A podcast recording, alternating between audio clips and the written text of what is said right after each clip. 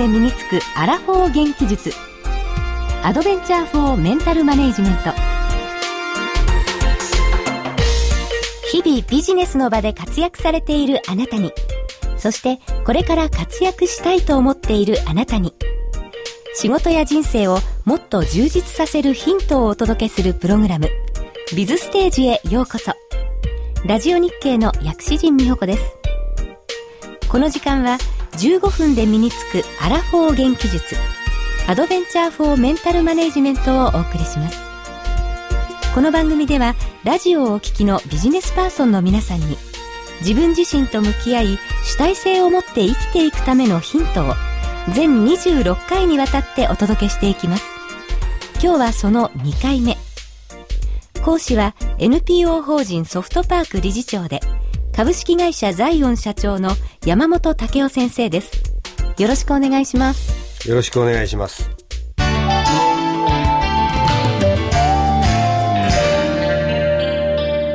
ビズステージ。 エヌピーオー 法人ソフトパークの山本武夫です。ラジオ日経の薬師陣美穂子です。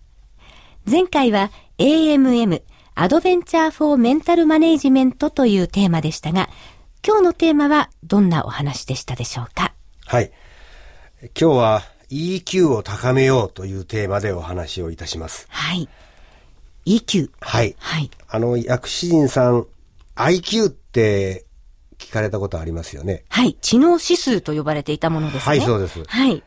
アイキュー テストを受けられたことは覚えてられますか？はい。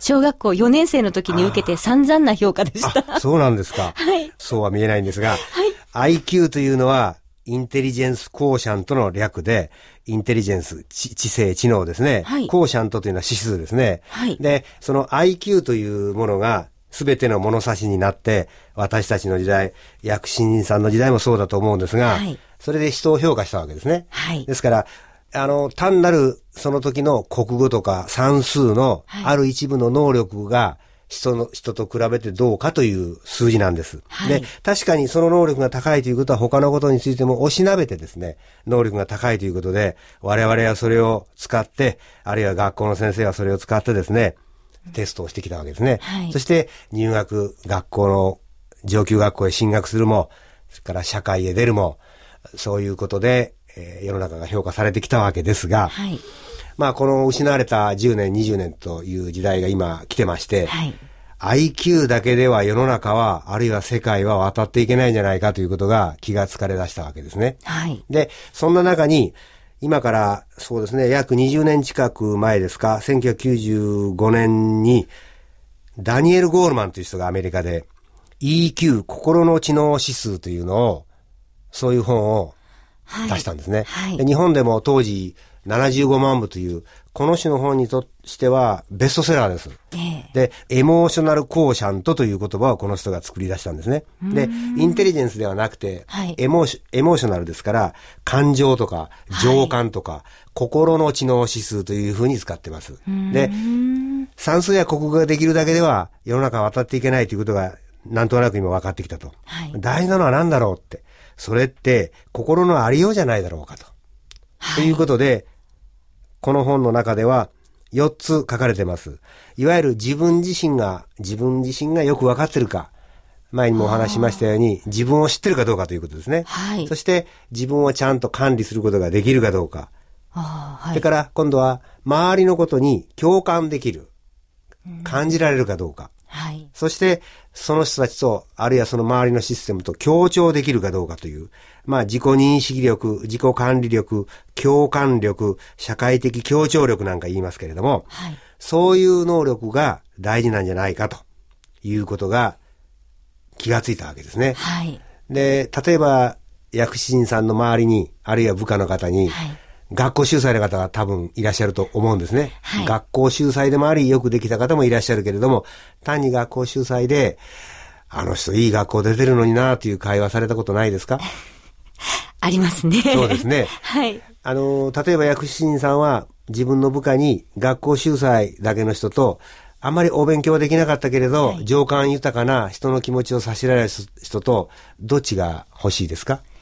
いや、もう本当にあの、まず人ときちんとコミュニケーションが取れて、きちんと協調でき、かつ自分で動けるっていう方がいいですね。そうですね。そうですよね。はい。そういう時代に来てるんです。はい。で、これは随分以前ですが、アメリカの大学の中の付属の職員さんの幼稚園での実験結果がありましてね、はい、マシュマロテストというんですが、えー、何十人かいる生徒がいて、はい、それでマシュマロを一つずつ置いておいて、先生は今からちょっと用事で出ていきますから、それまでにこのマシュマロを食べないで我慢した人にはもう一個あげますよ。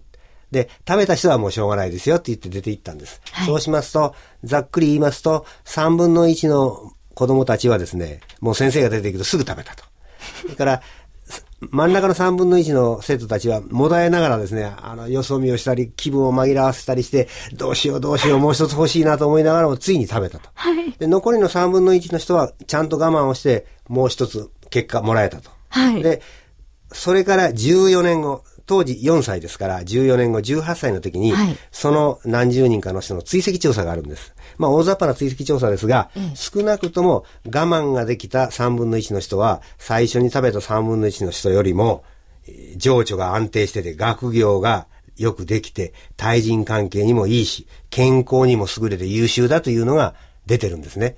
ですから、よんさい児であってもその我慢ができる、えー、自分のコントロールできるというのが非常に大事な要素なんだなという、まあ、マシュマロテストという割合この業界では有名なテストがあるんですけれども、そんな風に イーキュー というのは心の知能指数で、あのフォレストガンプという映画がですね、はい、もうじゅうねんぐらいになりますかね、アメリカンフットボールの選手になるんですけれども、そうですね、も、もっと前のような気がしますね。はい。あれもですね、その方は知能指数がななじゅうごという設定なんですけれども、はい、そのななじゅうごの人が心がいいもんだから、それで最終的にはアメリカを代表するアメリカンフットボールプレイヤーになったという、まあ、映画だったと思うんですが、はい、そのようにアメリカもですね、その当時から知能指数じゃないなって、心の知能指数だなということが言われ出して、それが日本でも今、企業の中でも大変必要だということになってきたわけですね。はい、で、そのダニエル・ゴールマンが言ってるのは、社会で成功する要素としては アイキュー はもちろんあった方がいいんですが、ウェイトで言うと にじゅっパーセント ぐらいだろうと。にじゅっパーセント ですか。はい。で、大きな意味では はちじゅっパーセント がその イーキュー の要素だということを言ってますし、はい、日本の成功した企業の経営者に聞きましても、知能よりも心の情動指数だなということをおっしゃってる方が多いですね。はい。それが イーキュー というものなんです。ですが、で、アイキュー というのはですね、小学校の時の、例えば、数値がありましたら、それがさんじゅっさいになってもですね、実はあんまり変わらないんです。え？そうなんですか？なぜならば、薬師神さんの昭和何年か知りませんが、生まれられた年。つい最近です。あ、そうですか。はい、えー、その学年の人はずっと同じように言ってるわけですね。さんじゅっさいになってるわけです。よんじゅっさいならよんじゅっさいになってるわけですね。ですね。はい。ですから、みんな努力してるわけだから、はい、その中でのポジショニングは変わらないんです。ところが、イーキュー というのはですね、はい、その人の気持ちの問題ですから、はい、長年にわたって積み重ねてくればですね、人よりぐんと成長もするし、退化もするということなんで、まあ、あの、学校時代に勉強ができなくてもですね、はい、イーキュー は高めることができるという、とっても私たちにとってはありがたいものが イーキュー なんです。はい、それが私たちにこれからですね、イーキュー というものが大事ですよというのは、はい、先日もお話ししました、自分を知るときのベースになるものなんです。心のありようというのは。はい。で、実は、イーキュー というのはどこにあるかというと、心の中の潜在意識というところにあるんです。これも後日お話ししますが、はい、意識と無意識ってありますよね。はい。で、無意識というのが実は潜在意識なんです。はい。わかりやすく平たく言うと、お腹の中にあるわけです。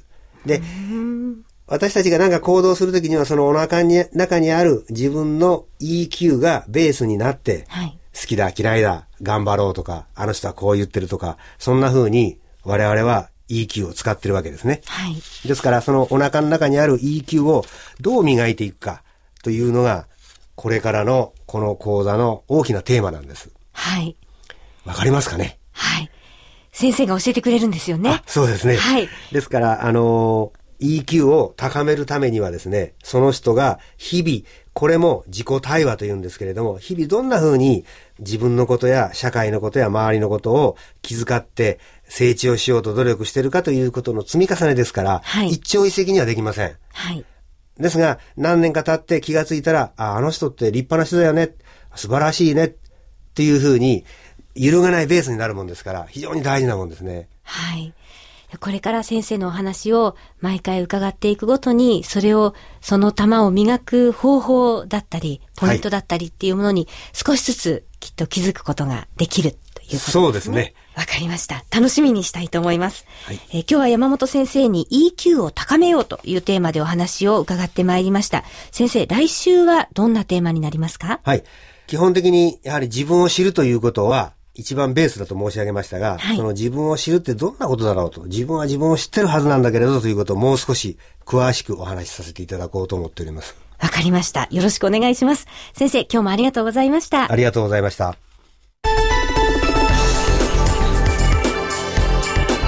お送りしてまいりました。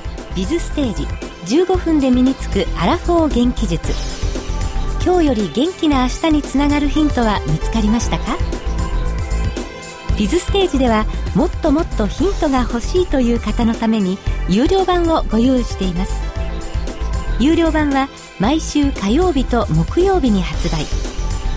今週火曜日はAdventure for Mental Managementの応用編とも言うべきスキルアップビジネスリーダーへの道のだいにかいを発売しました。また木曜日にはメンタルタフネス迷わず行けを発売。先週に引き続き吉本伝説のマネージャー大谷ゆり子さんがゲストです。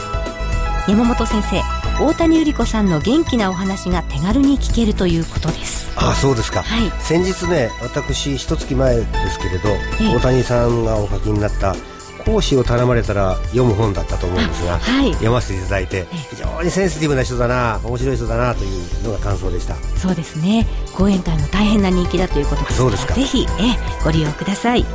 有料版ビズステージは毎週火曜日木曜日に発売します。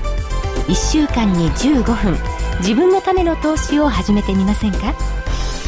じゅうごふんでメンタルマネジメントをもう一歩深く体得することができます。スキルアップビジネスリーダーへの道だいにかい、メンタルタフネス迷わず行けともに税込みさんびゃくじゅうごえんで発売中です。パソコンで聞くタイプや有料ポッドキャストタイプなどをご用意しました。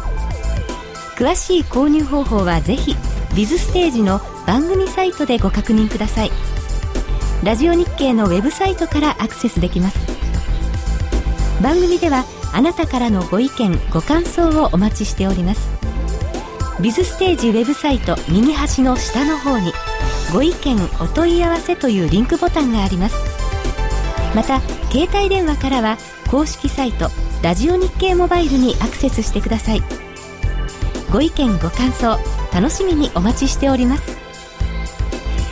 さてお別れのお時間です。お相手はエヌピーオー 法人ソフトパークの山本武夫とラジオ日経の薬師陣美穂子でした。ではまた来週をお楽しみに。